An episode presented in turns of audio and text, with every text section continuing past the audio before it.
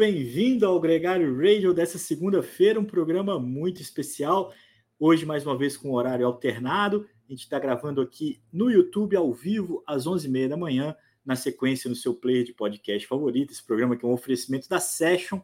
E hoje, o culpado por mudar o horário da transmissão não, nem foi o Nicolas Sessler, coitado, está lá no Panamá se preparando para o Campeonato Pan-Americano, um evento muito importante, a gente vai falar disso aqui, inclusive tem mais conteúdo que o Nicolas vai trazer para a gente essa semana, mas o que mudou um pouco foi a transmissão do Tour of the Alps na The Sports essa semana, é todos os dias a partir das 8h30 da manhã, e para estar lá, eu, eu acabei combinando com o Álvaro Pacheco de fazer o programa logo na sequência. A prova já terminou, o Theo Guggenhardt venceu a etapa, e eu cheguei aqui para a transmissão e não cheguei sozinho. É, então, junto comigo também, o, e com o Álvaro Pacheco, o Sidney White, o narrador da The Sports. A gente vai aqui colocando os dois na roda. Álvaro Pacheco, muito bem-vindo, grande prazer é, mais uma vez gravar o radio com você e hoje a gente não está sozinho.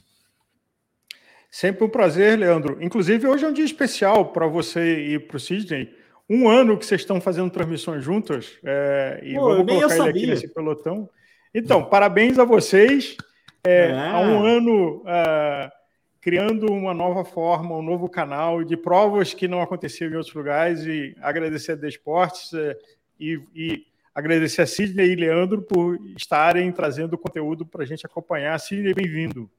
Muito obrigado, Álvaro. Muito obrigado, Leandro, também pelo convite.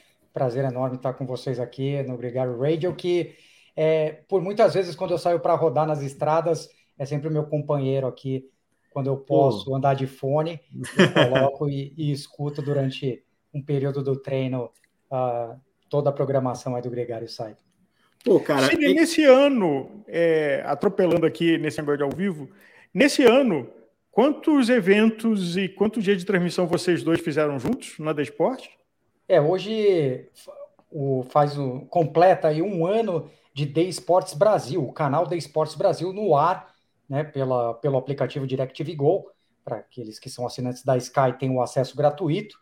E faz um ano que esse canal está no ar, trazendo diversos esportes, como lutas, como uh, automobilismo, provas de ciclismo principalmente, futebol, uh, principalmente para nós, né? Mas dentro desse um ano, a gente começou realmente no Giro de Itália, né? Em maio, que foi a primeira transmissão de ciclismo, maio do ano passado, a gente começou nessa, é, nessa empreitada no dia 6 de maio do ano passado. Então, para o ciclismo em si, faltam alguns dias aí para a gente completar um ano, mais um ano de canal de esportes no ar, na TV brasileira. 22 eventos já foram aí ao ar e com 77 dias de provas. Imagina você, né, nesse novo formato, a gente está trazendo não provas só do calendário World Tour, do mais é. alto nível aí do ciclismo, mas provas do Pro Series, provas amadoras, provas femininas, provas uh, sub-23, né, como o Tour de l'Avenir, a Volta do Futuro. Então, é, é um grande prazer fazer parte disso tudo e esse ano a gente começou já em março, no início de março, trazendo provas. Começamos com Strade Bianchi no dia 4 de março, ou seja, já temos aí 22 dias de competições, 25, aliás, dias de competições no ar. Álvaro. Ah, tocando o celular. Muito bem, Álvaro Pacheco. Falta de costume, falta de traquejo. Mas só é. lembrando que foram 13 dias de transmissão em março, já foram, é, já serão 16 dias agora em abril, quase que um dia sim, um dia não tem ciclismo no The Sports três semanas do giro estão garantidas em maio, então tem muita coisa legal para acompanhar, para prestigiar. A gente sempre convida né, as pessoas a prestigiarem a gente, interagir com a gente na hashtag Ciclismo no Esportes também. Por lá, o Sidney é o narrador, eu sou o comentarista, e aqui a gente coloca a bola para rodar, todo mundo comentando é, o que vai rolar. Tem, o, o Sidney é um cara, Álvaro, que vale a pena a gente conhecer um pouco mais, é, ouvir algumas histórias dele, porque é, além de participar da organização de eventos, ele é um narrador de prova em loco, é um, trabalhou com a GCN na, quando eles empreitaram aqui com o GCN em português, é, é, um cara que competiu ciclismo profissional com a equipe lá de Memorial, é, Memorial Santos, que é engraçado, né, Sidney, como é que a, a Memorial já saiu do projeto e a equipe ainda é a Memorial, é, esses dias mesmo eu vi a Gigas Paruto falando, não, porque a menina da Memorial ficou é, em, em, segundo, é, não é mais né, o, o, patrocinador principal do projeto. mas a identidade está toda lá. Muitas histórias, Sidney, que eu queria que você voltasse aqui depois para a gente conversar um pouco mais sobre isso também, porque eu acho que é uma, uma experiência que é, reforça a sua autoridade no tema agora também com o ciclismo virtual, que você também tem participado lá junto com o Schubert nos projetos das, das transmissões. Mas aqui a gente vai fazer a bola rodar um pouquinho mais sobre a, os eventos da semana. A gente teve o Giro de Sicília, que você comentou, narrou com, junto comigo semana passada, e hoje o Tour of the Alps. Tudo isso na expectativa para o Giro, né, Sidney? Tudo isso meio concatenado aí na, na preparação para o Giro de Itália.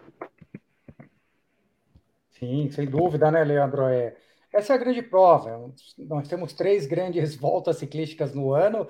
Né? O Tour de França e a Volta da Espanha é, ficam a cargo de outra emissora de TV. E a gente tem, desde o ano passado, essa glória aí de poder transmitir o, o Giro de Itália com todas as etapas ao vivo. Eu estou até assustado, porque ando negociando aqui em casa, tem etapas, comentei com você aí, né, em, em particular, etapas que vão começar aqui para nós, devido ao fuso horário onde eu moro, é, 4 horas da manhã, quatro e meia da manhã, e aí a esposa não está muito contente com essa história. Mas para a gente é um grande prazer, porque a gente vai falar das quatro da manhã até as onze e meia da manhã, uma etapa inteira de ciclismo no Giro Dia após dia. Essa é uma, é uma situação, né, Álvaro, que eles transmitem a etapa na íntegra. Então, desde a bandeirada inicial, a gente já está no ar é, com o Giro de Itália. A expectativa é que isso se repita. O ano passado foi assim. Foi muito legal, porque a gente via a formação da fuga, via uma série de coisas ali que, que a transmissão não em todos os canais começam, né? Agora a gente tem feito, por exemplo, Tour of the Alps, da 8 e meia da manhã, começa e já rodaram metade da prova, a gente transmite as duas horas finais. É, e agora está um pouco é, um pouco mais amplo essa margem para a gente acompanhar o começo das provas e, e, é legal.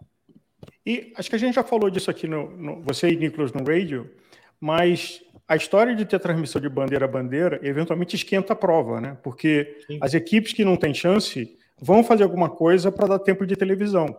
Então, é, aquela história de ficar sentado até os últimos 60 quilômetros, é, o fato de é. ter bandeira a bandeira é, muda essa dinâmica. Muda e tem o registro da imagem, né? Então você tem. É, normalmente você nem tinha imagem, né? A, o Cássio Paiva, quando esteve aqui no, na Gregário, contou que as provas na Espanha e em Portugal também, pegavam fogo, tipo, faltava 10 minutos para iniciar a transmissão. Os caras aceleravam para entrar na transmissão é, na pegada. E, e, agora não, agora você tem o registro dos feitos desde o começo e também, muitas vezes, essa transmissão. O streaming ajudou muito nisso, né? Porque você não tem que entrar numa grade de TV, isso é mais complicado. Né? Agora, vamos falar do que rolou. É, junto com essas provas que a gente tem transmitido, que preparam para o giro, a gente teve as clássicas, a gente está rolando, né? As clássicas Ardenas. É, esse final de semana teve a Mistel Gold Race. Nessa terça-feira a gente tem a Flash Wallon e na, no do fim de semana a gente tem a Liège Baston Liège. São as três provas que compõem essa, esse calendário. Desculpa, a Flash Wallon é na quarta-feira, dia 19. Então, o fato é que são três provas é, que permitem os voltistas sonharem um pouco mais, principalmente a Liège, é, o Henk o atual campeão dessa prova, e o contexto que a gente tem encarado, principalmente na prova masculina, é o Tadej Pogacar inscrito para os três eventos. Ele ganhou a primeira Álvaro Pacheco nesse final de semana. É... Foi teve suspense, assim, você assistindo a prova na hora que ele acelerou ali na, na, primeira sacudida que ele deu ali, Estava claro de que a prova era com ele ou você acha que teve um suspense é, duradouro? É, Leandro, acho que uma coisa que foi um privilégio, o fato de ele estar tá correndo de óculos de lente clara, é, teve uma cena, e lá no, no Instagram da Gregário a gente fez destaques de algumas cenas, e tem a cena onde ele dá a primeira atacada, porque ele estava na fuga, ele e o Pitcock, desde o quilômetro, faltando 86 para a chegada, né? Mas com 20 segundos, tava aquela coisa ali que se não fosse ele, você falou, isso não, não vinga. E aí, quando deu no quilômetro 50, se eu não me engano, tinha uma subidinha. E é genial assistir o vídeo que está no destaque lá da Gregário, porque você vê o olho dele tomando a decisão de abaixar uma e apertar. Não dá nem para chamar de um ataque, mas dá para chamar de alguém que ligou um motor duplo que os outros não tinham e foi. Mas é genial você olhar no vídeo o olhar dele e, de novo, quando ele separa, que eram nove naquele momento, que ficaram só o Pidcock e o, e o Riley, uh, de admirável para a F Education, depois da, do Ruby FM. Uh, e quando ele chega mais na frente, uns 15 quilômetros depois, que ele também é impressionante porque não é um ataque, é uma pessoa de outro planeta que simplesmente fala assim: agora eu vou fazer um pouco mais de força. É, e aí o, o, Pidcock, é, o, o Haley é o primeiro a, a, a, esticar, e também tem esse vídeo lá no destaque da Gregário. É, o Pidcock ainda vai sobrevivendo, mas tem uma câmera de um helicóptero que vê que de repente assim ele só vai. É, e aí foi. Uh, e chegou a dois minutos e meio do, do pelotão, só o Haley que ficou no meio do caminho, ali tentando perseguir a 30 segundos. É, parecido com o que a gente viu é, lá na, a, no Flandres, assim, é, é, é, assustador a força dele de quando. E ele não está sofrendo. É, ou pelo menos não aparenta estar tá sofrendo. É, exato. É, isso é muito louco, né? Porque essa cena de ver ele de óculos claro, quando você vê o olhar do ciclista, e muitos dele usam óculos escuros exatamente para não ver o, o, oponente não ver quanto está sofrendo. Aí de óculos claro, é genial olhar com cuidado esse vídeo e ver que ele estava ali pensando assim: vou agora, daqui a pouquinho, vou agora, daqui a pouquinho. Aí você vê no olhar dele a hora que ele toma a decisão de abaixar uma e ir. E vai. E foi embora com 28 km o final, foi embora sozinho. É, sem, sem óculos, o Mikel Landa também é muito legal, a expressão do olhar dele sem óculos tem, é, é, também é uma coisa que vale a pena acompanhar. O óculos é importante, ajuda muito o ciclista, mas para quem assiste essa expressão do ciclista sem óculos é uma coisa que soma também. Agora, Sidney, o, o Pogacar é um cara que, que não toma decisão muito errada, ele é um cara muito inteligente taticamente, ou ele é um cara que tem virtudes físicas que acabam corrigindo qualquer derrapada que ele der nessas escolhas. Ah, também, né, Leandro? Ele é sobre-humano, como você bem falou, ah, o Álvaro também comentou. Ah, tem dois detalhes aí na prova, né? Ele deu esse primeiro ataque, selecionou o grupo, ali por volta de 90, 80 km para a meta. Uh, furou o pneu, faltando 36 para a chegada. Conseguiu trocar, voltar, encostar facilmente no grupo. Uh, teve outro detalhe também, né? Onde o, o Mati Vanderpool é, deu aquele toque para ele, mandou o recado, né? Ó, você tem que atacar, você deve ir no Kuttenberg, é o local da subida mais difícil aí, é onde convém o ataque. Então, ele agradeceu esse conselho do Mati Van Der Poel no, na entrevista final, mas deu para ver que ele estava bem esgotado. Por isso até a chegada dele não foi tão potente. Ele, claro, é, eu, eu, considerei, até comentei isso brincando, a gente tem um grupo até do, do Bruno do ciclismo, uh, do país do ciclismo, uh, que a gente comenta algumas coisas durante as provas lá no WhatsApp, e, e eu falei, bom, hoje é uma corrida de eliminação, porque foi Sim. isso que deu a aparecer, né? Ele imprimiu um ritmo forte na ponta e todo mundo foi descolando ali da roda, ninguém aguentou, ninguém suportou o ritmo que o esloveno colocou na frente. Então, acho que, uh, sem dúvida nenhuma, ele tem essa capacidade de imprimir mais potência e ter uma capacidade cardiopulmonar diferenciada dos demais, a, além de ter uma inteligência tática é. impressionante na prova e com esse esse detalhezinho, esse toque dos amigos aí, como o Mati Vanderpool, né? Sabe o que, que é legal dessa história? Porque essa semana surgiu na imprensa que a UAE chegou a sondar o Mati Vanderpool. Então existe uma, um, um, burburinho, e esses burburinhos de contratação já estão rolando, estão rolando forte, com o Mateu, Nosga, não, Matias Nosga, não, o Matheus Jorgensen, da Movistar, sendo sondado pela Jumbo Visma, o próprio Ben Healy, que, que apareceu, que muita gente está é, especulando, e, e o Tadej Pogacar é um cara que usa muito bem as mídias sociais. Diferente da Alison Jackson, que faz as dancinhas, o Pogacar comenta os comentários mais cítricos, responde, provoca, é, e, e, faz isso de uma maneira muito razoável, porque ele não se expõe demais, mas ele cutuca, ele brinca. Quando ele faz, quando ele fala que conversou com o Mathieu Van Der Poel sobre a tática de prova, e sabendo que na semana passou todo o burburinho da contratação do Van Der Poel, ele tá atacando fogo no Twitter, cara. Você não tem a menor dúvida disso, que ele tá ali provocando é, nem sei se, eu, eu sinceramente para você, eu nem sei se, se, ele teve essa conversa. Na minha opinião, é, o, que, o, que ele, o, o que ele mais fez foi querer colocar ali uma, uma pimenta de que os dois podem correr juntos nos próximos anos, quando de que eles têm uma, uma relação próxima que permite é, o Vanderpool considerar uma possível proposta do, do, dos sheiks lá, do, dos árabes, para que ele se junte ao AE. Eu achei que ele foi muito feliz e muito corneta a palavra ali. Agora, voltando para a preparação, a gente tem que é, botar aqui na pauta uma, uma pergunta que o John Correia fez para a gente, falando sobre o quanto que essa preparação, o quanto que o, o Pogacar tem feito se dedicando às provas de um dia, pode impactar na tentativa dele de retomar o título do Tour de France, que escapou o ano passado, que ele ficou em segundo.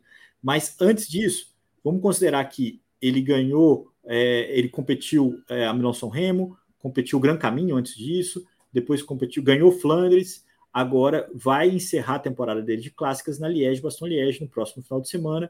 Então ele ainda corre a Flash Wallonne, que é um sprint em subida no Muro de Rui. Tem chance, tem muita chance, mas não sei até que ponto ele consegue é, mostrar o quanto ele é superior numa prova como essa, que é uma prova curta, né, de, é muito intensa. E na Liège Baston Liège, que é a monumento das Ardenas, ele vai ter um embate com o Renko Evenepoel e, e, claro, um start list muito superior também ao que foi da Mistel Gold Race.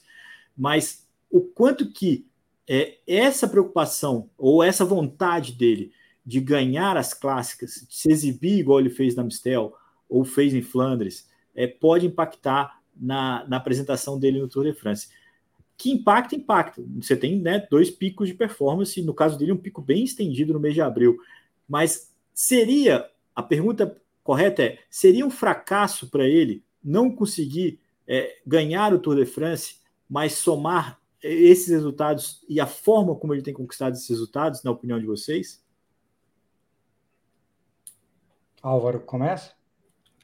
É, acho que eu traria um comentário que eu ouvi de que parece que ele não tem equipe, né? De que só ele brilha. Assim, mas ser gregário do Pogacar com a potência que ele tem, é, é difícil estar então, tá lá junto, né? É difícil estar é. tá lá junto, é difícil aguentar o que é, ele aguenta. Isso todos viveram. É, e, e, muitas vezes você fala da Jumbo versus a UAE e que ele não tem equipe, que a Jumbo é brilhante, etc., porque tem mais players, mas não tem um Pogacar. É, sem tirar o mérito do Renko, sem tirar o mérito do Vingegaard, sem tirar o mérito do Van Aert, mas nenhum dos três é o Pogacar. Nenhum dos três deu demonstração de superioridade e de mandar numa prova como ele fez agora é, ontem na Amstel, é, o que, que vai acontecer? Tem uma coisa interessante que a gente vem aqui na Gregário ouvindo de é, fisiologistas, de que a história de pico está superada. Né? Então, não tem aquela história de macrociclo, microciclo. Essa é uma, uma tendência e que talvez a, a, dessa tecnologia e, e, e, subsídio que o Pogacar tem, louco ele não é. Tem uma equipe que está colocando um monte de dinheiro é, e que tem um objetivo claro de que é, vários monumentos não equalizam um Tour de France, é, não equalizam um giro, não equalizam uma volta. Então, como exposição de marca.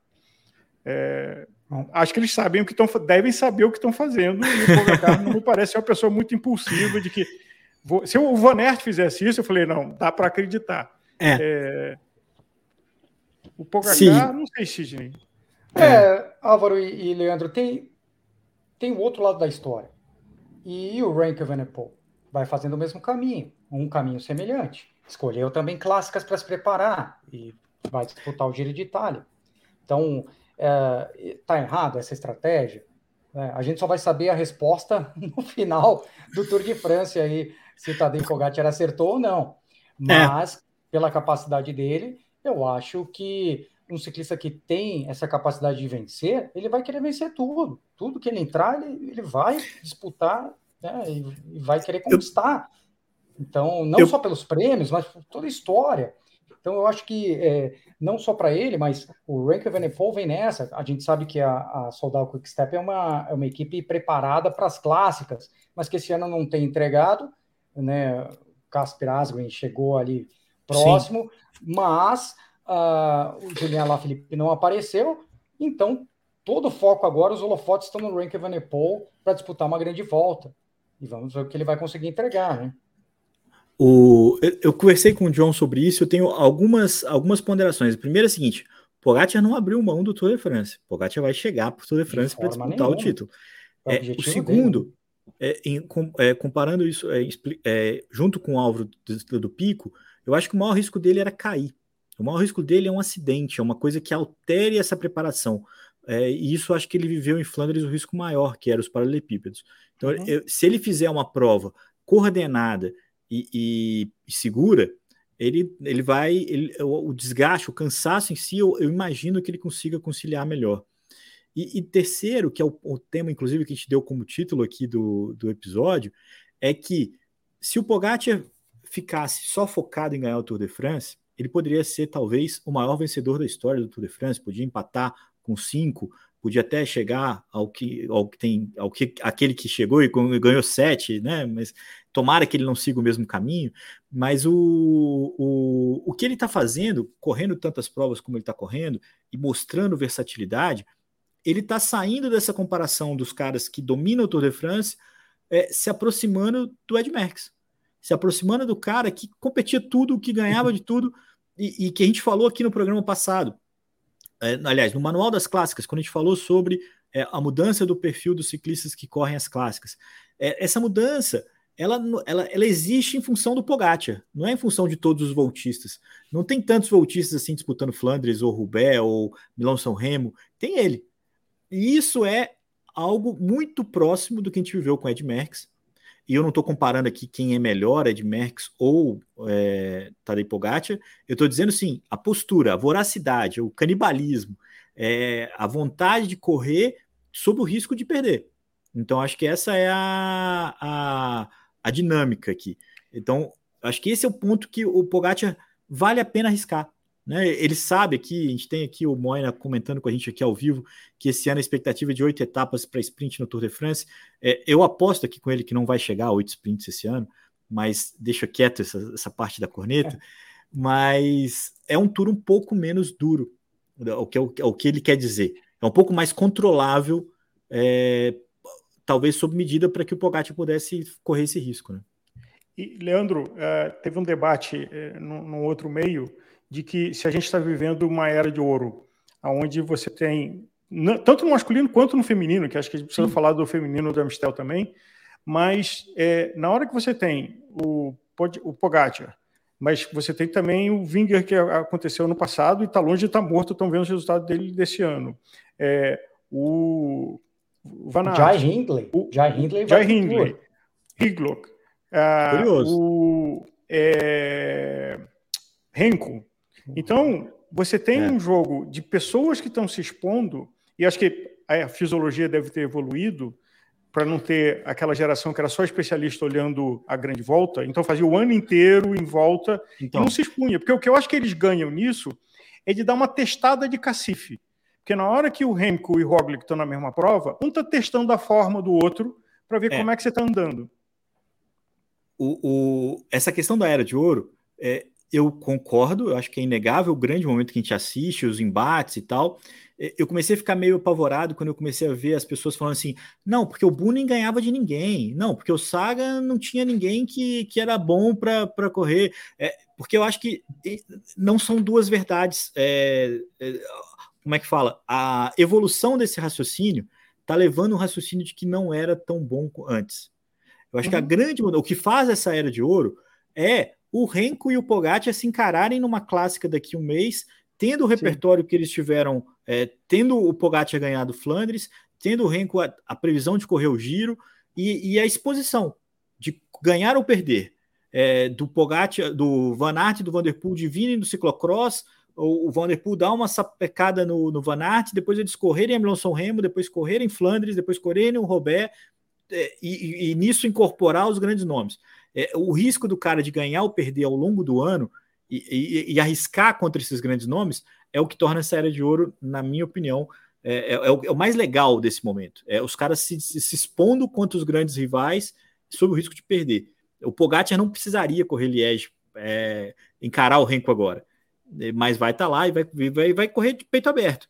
Pode perder, porque vai chega mais cansado que o Renko, chega numa prova que o Renko ganhou o ano passado, vai estar em auge de forma para correr o giro e, e, e, vai ser uma disputa que pode ser, a gente pode estar aqui daqui a semana que vem, na próxima segunda-feira, falando: nossa, o Renko deu uma sapatada no Pogacar. Que, entendeu? É, isso é o mais legal, isso é, isso é o ouro dessa era. Não é o, a, o, e a mudança do treinamento que permite os caras correrem isso. Mas é. E, Não é o talento individual. Antes de passar para antes de passar para o Sidney, eu acho que é a monotonia que a gente viu na era Sky, onde você tinha uma equipe que era claramente superior às outras, e que aí não tinha é, que outros esportes acontecem isso. O esporte perde. Na hora que a gente tem essa diversidade de talentos, e eu concordo com você que não tem ouro, porque temos que lembrar que teve Mapei, que teve que lembrar que o Cancelara estava vivo lá no Tombunen, dando na cabeça dele. É, agora, tem um momento em que os atletas estão se expondo, não sei por que motivo, mas é, eles estão se expondo mais, o esporte ganha. É, porque não fica aquela coisa. Por exemplo, a Quick Step, que era uma rainha de clássica, não fez nada esse ano. É, e com certeza na grande volta apostando no Renko, não sei se tem equipe para botar ele lá. Vamos é. descobrir isso, vai ser emocionante. É. Mas o jogo está mais aberto para gente assistindo, e eu aqui que sou um novato em acompanhar a prova de bandeira a bandeira em relação a vocês, é genial. E existe um risco, Álvaro.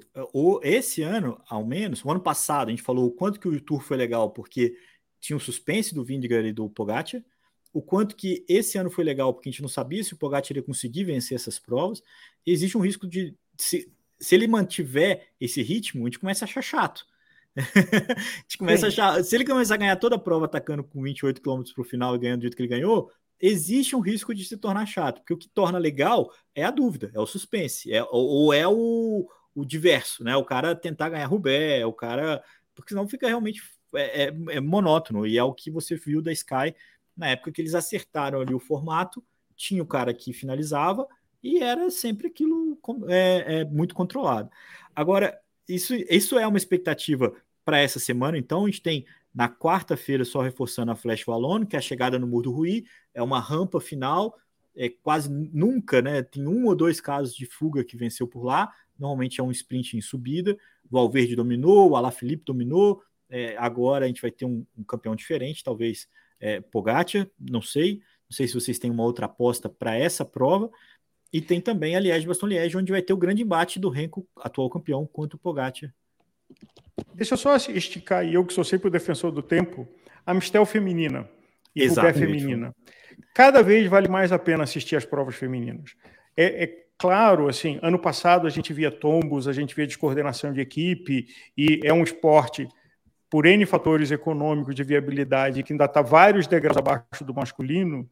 Agora, é notável a maturidade, é, e eu estava comentando assim, a prova feminina aconteceu numa circunstância 100% belga. O helicóptero da transmissão não pôde decolar. Então, eram 6 a 7 graus, vento, chuva, um monte de curva, não teve nenhum tombo. É, e uma prova completamente aberta, de que não tinha vaca sagrada, é, hoje é politicamente correto falar isso, mas não tinha nada sagrado, nenhuma, nenhuma deusa que não podia ser atacada, e toda hora um indo para frente, jogando e fazendo, e jogando, fazendo, foi emoção até o fim. É, a Vollering, uh, que apertou e decidiu a prova, e aquela vacilada clássica de quem está ali atrás, eu não vou levar na roda, aconteceu de novo na masculina, e deixou ela abrir e ela ganhou com muito mérito. É, por outro lado, a gente olha a Marianne Voss, que estava ali, mas que é a Ed Merckx, né, de, de sapatilhas uh, femininas, uh, sobrevivendo, mas para mim a grande frustração foi a, a Van Vluten, que mais ou menos no terço final da prova deu seta, assim, e não parecia, a gente estava falando isso aqui antes de entrar no ar, que ela está se poupando para o que vem pela frente. Então, isso é que você vê que tem ciclos de atletas que, às vezes, o, o ano passado dela, que foi primoroso, é. Mas tem uma explicação dela, Alva.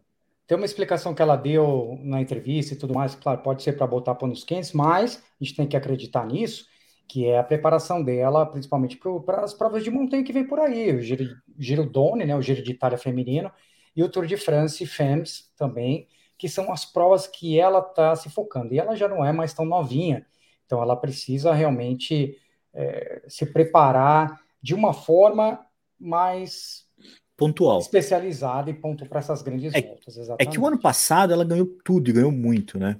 E, e, esse ano ela anunciou que é o ano de despedida dela, e, e, a gente sabe o quanto que, com a camisa de campeão mundial, então eu não acho e, e, que, ela, que ela tá assim forfeit, que ela tá só participando das provas. Ela queria ganhar com a camisa de campeão mundial, não tem a menor dúvida de que ela tem essa, essa ambição e de entregar um resultado para a equipe e sabe que a pressão vai se acumulando e tal.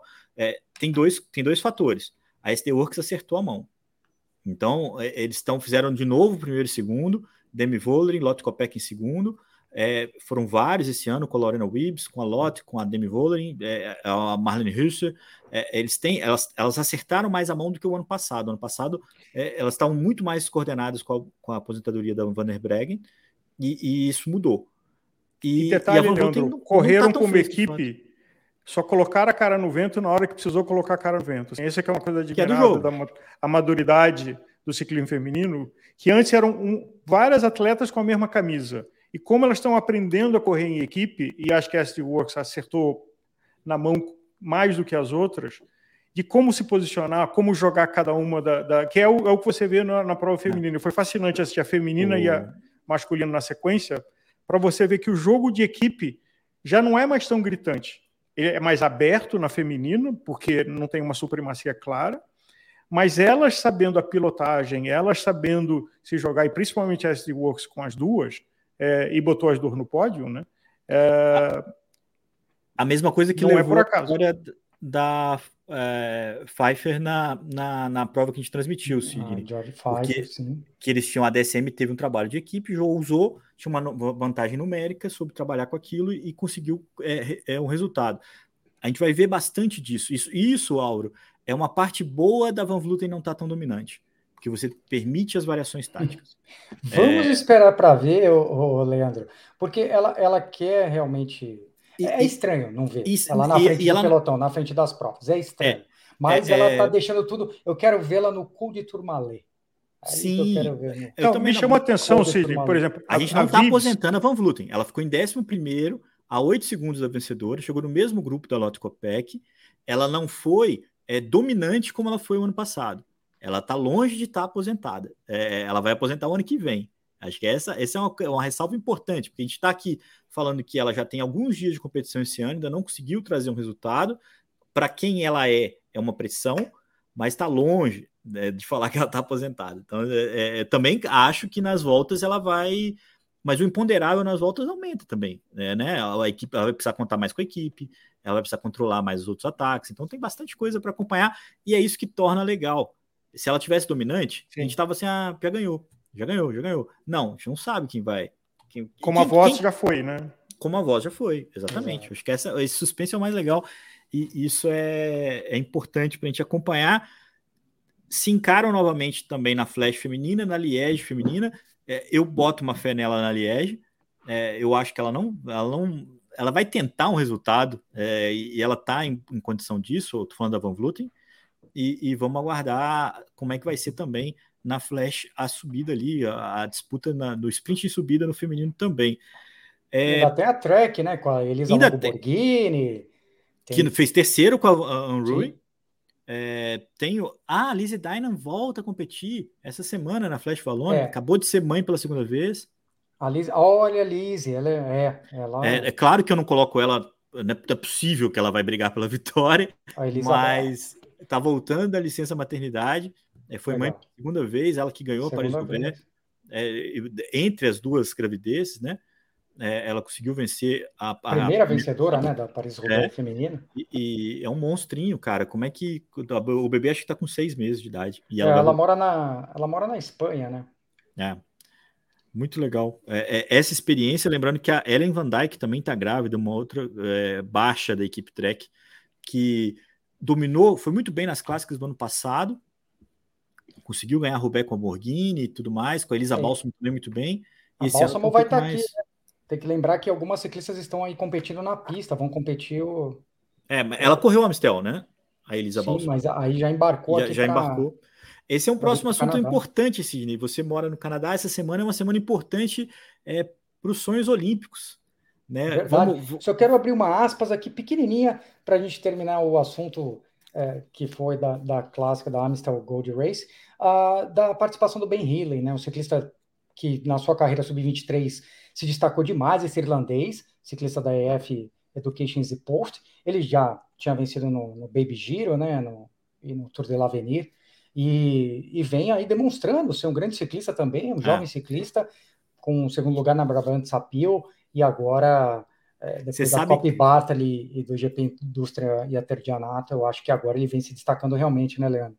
É, então, você sabe que eu tava achando ele meio hype, assim, ele tinha ganhado uma etapa na Copa Bartali, aí depois ele ganhou, aí eu falei assim, pô, que legal e tal, é um cara desses que é F-lança aí, que conseguiu um resultado, aí depois ele ganhou a clássica da indústria artesanato, eu falei, pô, o cara tá bem. E aí depois ele começou, a, ele andou muito bem na, na, na prova que a gente, desculpa, na, na, na volta seguinte que ele correu, e agora nas clássicas está andando muito bem é legal mesmo. Já tem gente falando que ele está sendo especulado para sair da F Education. É, é, um cara realmente interessante. O Tom Pidcock também no pódio. É, isso aí é uma coisa que a gente vai passar um pouco batido aqui nessa edição para a gente dar sequência. Vamos, Vamos falar. Da, da, tem duas coisas importantes para a gente falar é, sobre essa semana importante para pro, os Olímpicos brasileiros. Primeiro é o PAN do Panamá, que tem a presença do Nicolas Sessler prometeu que vai fazer um programa para a gente especial de lá. Amanhã, nessa terça, começa o, a prova com contra-relógio feminino, vai até domingo. Os primeiros colocados da prova de estrada elite masculina e feminina é, podem garantir vaga em Paris, vaga direta. É, é, claro que vai um lance com a, o ranking então, dependendo de como é que foi, se o Brasil for 11, igual foi a Paraguaia na, no, no, na Olimpíada passada, foi 13. Você vai tirando colombiano, tira norte-americano, tira os países que classificaram pelo ranking, é, o melhor colocado classifica.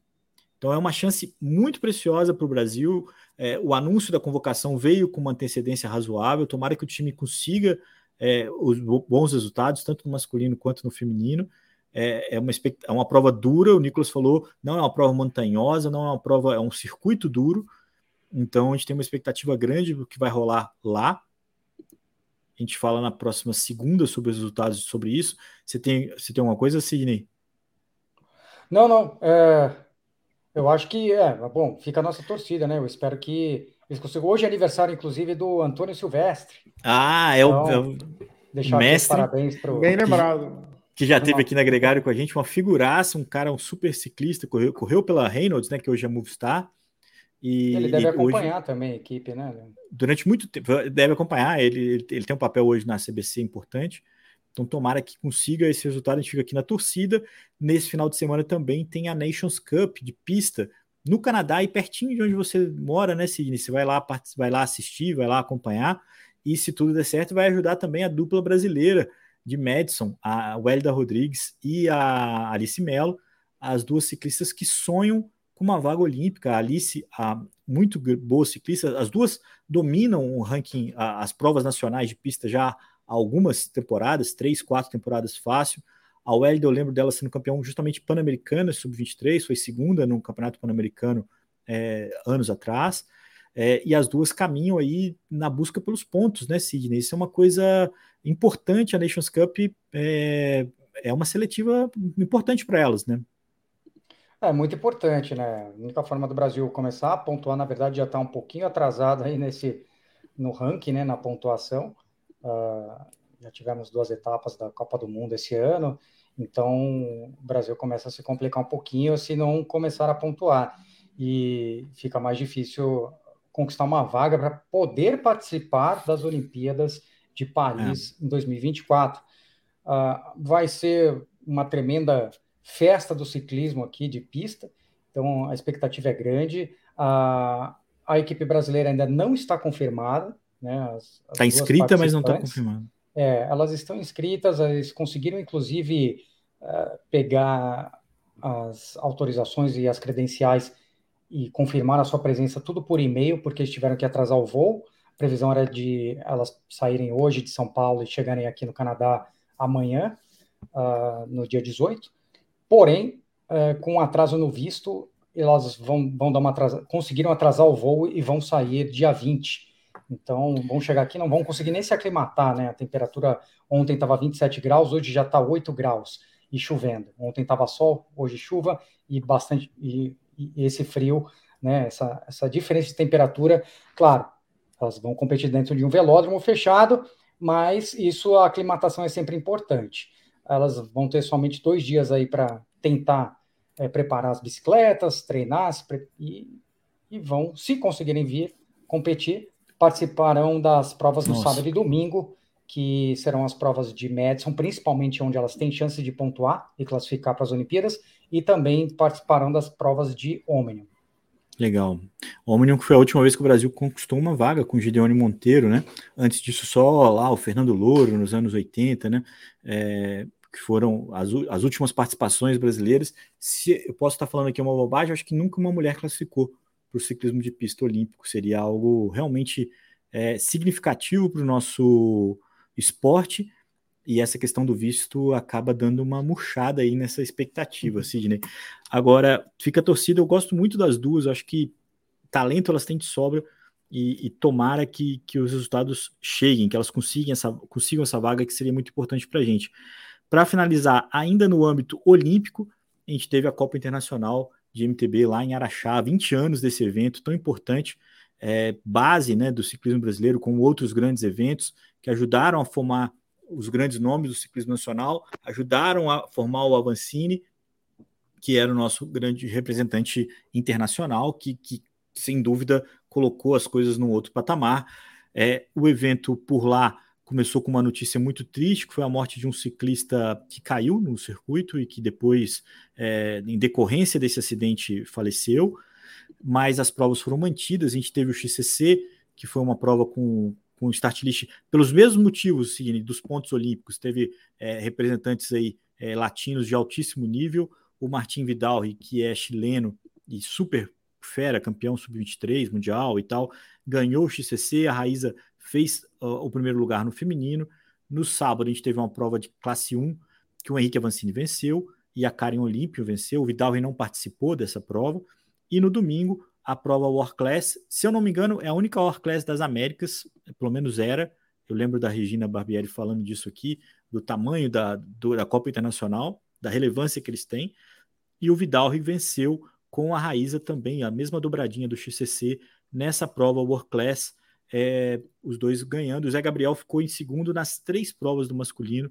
Ali, é, ele que também é o nosso é o segundo ciclista mais bem colocado né, no ranking internacional. Vai fazendo aí uma, uma, uma, mais uma vez um bom ciclo olímpico. Teve uma polêmica nessa, nesse fim de semana, Auro, que foi a bike do Avancini quebrar. É, muita gente cornetando, né? Que é uma bike que quebra. Lembrando que ele até o ano passado corria de Cannondale, esse ano ele passou a usar bicicletas da Caloi, que é a fabricante nacional, que é do mesmo grupo, né? Eu imagino que há uma transferência de tecnologia e tem um quesito fatalidade. Ele disse que uma pedra bateu no quadro dele que acabou influenciando na quebra quando ele aterrizou é, de um dos saltos do circuito. É, não adianta aqui também especular demais, né? Mas é uma fatalidade, né? É uma pena antes de tudo, né? Acho que é uma pena, porque primeiro é um, é um projeto virtuoso né, da, da, equipe dele com o apoio da Caloi, uh, de um fabricante longevo brasileiro, que é a Caloi. Uh, agora, é, é, a discussão, uh, decisões difíceis quando você vai buscar um equipamento, entre leveza e resistência e numa combinação de circunstâncias que isso pode dar é, errado. E talvez tenha sido o que aconteceu. Uh, ao buscar a leveza e dar a ele benefícios, é, se comprometeu alguma coisa estrutural que, numa combinação que ser muito rara de acontecer, aconteceu e o city stay dele dianteiro é, quebrou. Uh, e se for o impacto de uma pedra, aí só quem estava lá, assim, eu só tive é. acesso à rede social, uh, ou se foi uma, uma, questão estrutural. Agora, acontece nas melhores famílias das melhores marcas. É, é, acho que o que não vale é só ficar jogando pedra é, nesse complexo de vira-lata nosso, de que é, não, porque era a marca brasileira, porque a marca. É, as duas fazem parte da mesma corporação, ela obedece aos mesmos critérios de qualidade. É, com produtos de price points diferentes, mas uh, acontece. Eu diria que é mais um motivo da gente ficar triste do que da gente ficar jogando pedra. Não, é sem dúvida, também acho isso. Mas é, é... acredito também, mas tem uma diferença até na a, a fibra de carbono utilizada em muitas tramas também são diferentes entre os quadros, mesmo de mesma marca, inclusive, é, é utilizado, né? Como a gente vê que tem as bicicletas modelos, por exemplo, SLR e a SL né, primeira linha e segunda linha. Claro que o Avancini está com uma bicicleta de primeira linha competindo, mas podem, pode sim acontecer algumas diferenças aí na estrutura de, da, da montagem da fibra de carbono é. nessa relação do quadro. Enfim. Só para deixar claro o quanto que isso é, é natural, quando uma, um favorito sofre um problema mecânico, como foram os furos de pneu da Jumbo Visma na, na Paris-Roubaix, é, crescem as cornetas sobre o quanto que a equipe é, permitiu que isso acontecesse. Né? É, é uma, uma série de fatalidades, no caso da Paris-Roubaix, então, que foram quatro furos com três ciclistas diferentes, ao menos, você tem ali também uma, uma necessidade de repensar e de corrigir isso, esse rumo, enquanto é tempo, né? Eu acho que esse é, é o principal e, ponto. Acho que a gente volta ao, ao, que a gente falou no começo do programa. Alto rendimento é correr risco. Exato. E fazer escolhas. Algumas dão certo, algumas dão errado. Mas é. ninguém que está correndo em alto rendimento vai ali jogar assim, pô, vamos uma bicicleta à prova de tudo? Vamos, vai pesar 20 quilos. É... Exatamente. É, uma, um comparativo que eu faço aqui bem brevemente. Ah, o ciclista amador, né? Se ele andar com uma bicicleta com um grupo Shimano 105 Di2, vai ter uma funcionalidade muito perto do Shimano Dura-Ace. Só que a durabilidade do Shimano 105, ou se você quer um pouquinho mais leve e ali para o meio termo e pegar um Ultegra, você vai ter uma funcionalidade muito similar, porém a durabilidade do Ultegra é muito maior do que do Dura-Ace, que é o de primeira linha, porque ele não é feito para durar tanto quanto. Ele é feito para ser mais leve, ele é feito para ser mais dinâmico em suas mudanças ali de marchas, porém ele não vai durar tanto. Aliás, olha só para é, dando aqui na prova feminina teve uma ciclista que eu não me recordo o nome que teve um problema com a bateria traseira do SRAM. É, e que inclusive o carro de apoio da Shimano tentou trocar, foi uma aventura ali que dá, dá, dar muito errado. Ele conseguiu tirar a bateria do câmbio traseiro e estava tentando pegar a bateria do câmbio dianteiro e passar para lá naquele sinuoso. Esse, esse, é, é, esse é, é, a dica, vai, vamos dizer assim, é o protocolo que a gente faz durante a prova com os câmbios SRAM, porque a bateria é feita para durar 250 quilômetros, que é a, a maior distância de uma prova, tirando a Milão-São Remo, né, das provas as maiores Nossa. aí da UCI. É bem na pois é, conta. É, e ali, é como a bateria conta. elétrica no frio, ela reage, ela, ela perde carga, e ali está uma situação extrema de frio, vento e chuva, mas o fato é o seguinte, o câmbio traseiro parou de funcionar, ela estava gerando ali 160 RPM, esperando o carro chegar, e na hora que só chegou o carro da Shimano e tentando. Então, o que, que eu quero dizer? São circunstâncias de Total. prova. É claro que a bateria estava carregada, é claro que está tudo certo, mas tem hora que as coisas é. não funcionam. Legal. É, e, e, ele venceu no sábado, e eu acho que isso dá uma. Não, foi fatalidade. E, e, e, mostra o quanto que ele ainda, ele ainda é a nossa principal aposta, é um cara que tem é mais diferente, né? Entre, entre todos os ciclistas brasileiros do mountain bike. É, mas vou repetir uma coisa que eu já falei aqui.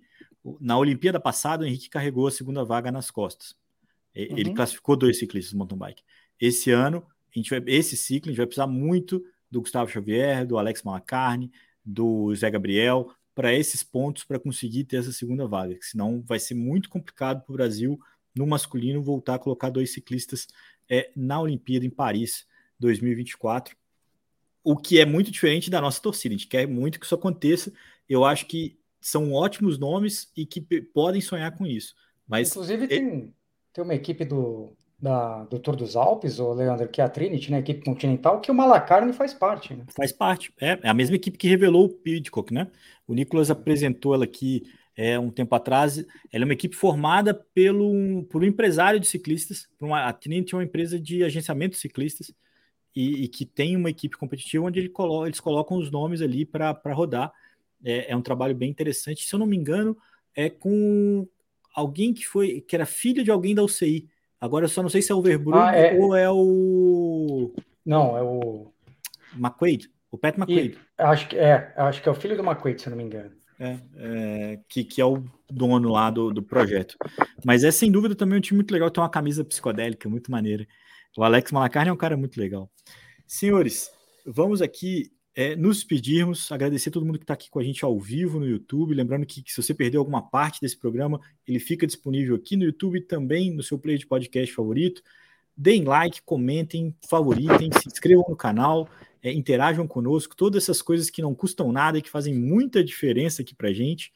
Amanhã, 8 e meia da manhã, na The é, eu e o Nicolas, eu e o Nicolas eu e o Sidney White estaremos ao vivo com mais uma etapa do Tour of the Alps. A prova vai até sexta-feira, então são quatro dias de evento. Nessa segunda, a vitória ficou com a Ineos, com o Theo Guggenhardt, uma vitória que o time se sacrificou bastante ali para que alcançasse esse resultado. A Ineos precisa né, reencontrar as vitórias e o Sidney estará lá. É, inclusive, eu estou gastando mais minha voz do que você, Sidney. Amanhã você vai narrar mais do que eu. Obrigado, cara. Um grande prazer. A casa é sua. A casa é sua. Pode parar com isso. E esperamos te ver aqui mais vezes, com mais frequência aqui na Gregário. Muito obrigado pelo convite. Agradeço bastante, Álvaro. Um grande abraço a você, Leandro. Nos vemos amanhã. Legal. Álvaro, obrigado mais uma vez. Um grande prazer. A sua companhia sempre enobrece esse programa. Obrigado e temos uma semana boa e na torcida pelo Nicolas no fim de semana. Na torcida pelo Nicolas nesse boa. final de semana, eh, como todo time brasileiro, e na cobrança. O Nicolas César tem que trazer um conteúdo de lá também do Panamá, é o combinado. A gente espera publicar uma edição especial do Radio sobre o Pan-Americano é, quarta-feira. Então fiquem ligados aqui. E, e mais um programa aí, mais um podcast sendo engatilhado. Um grande abraço a todo mundo, até a próxima. Um abraço.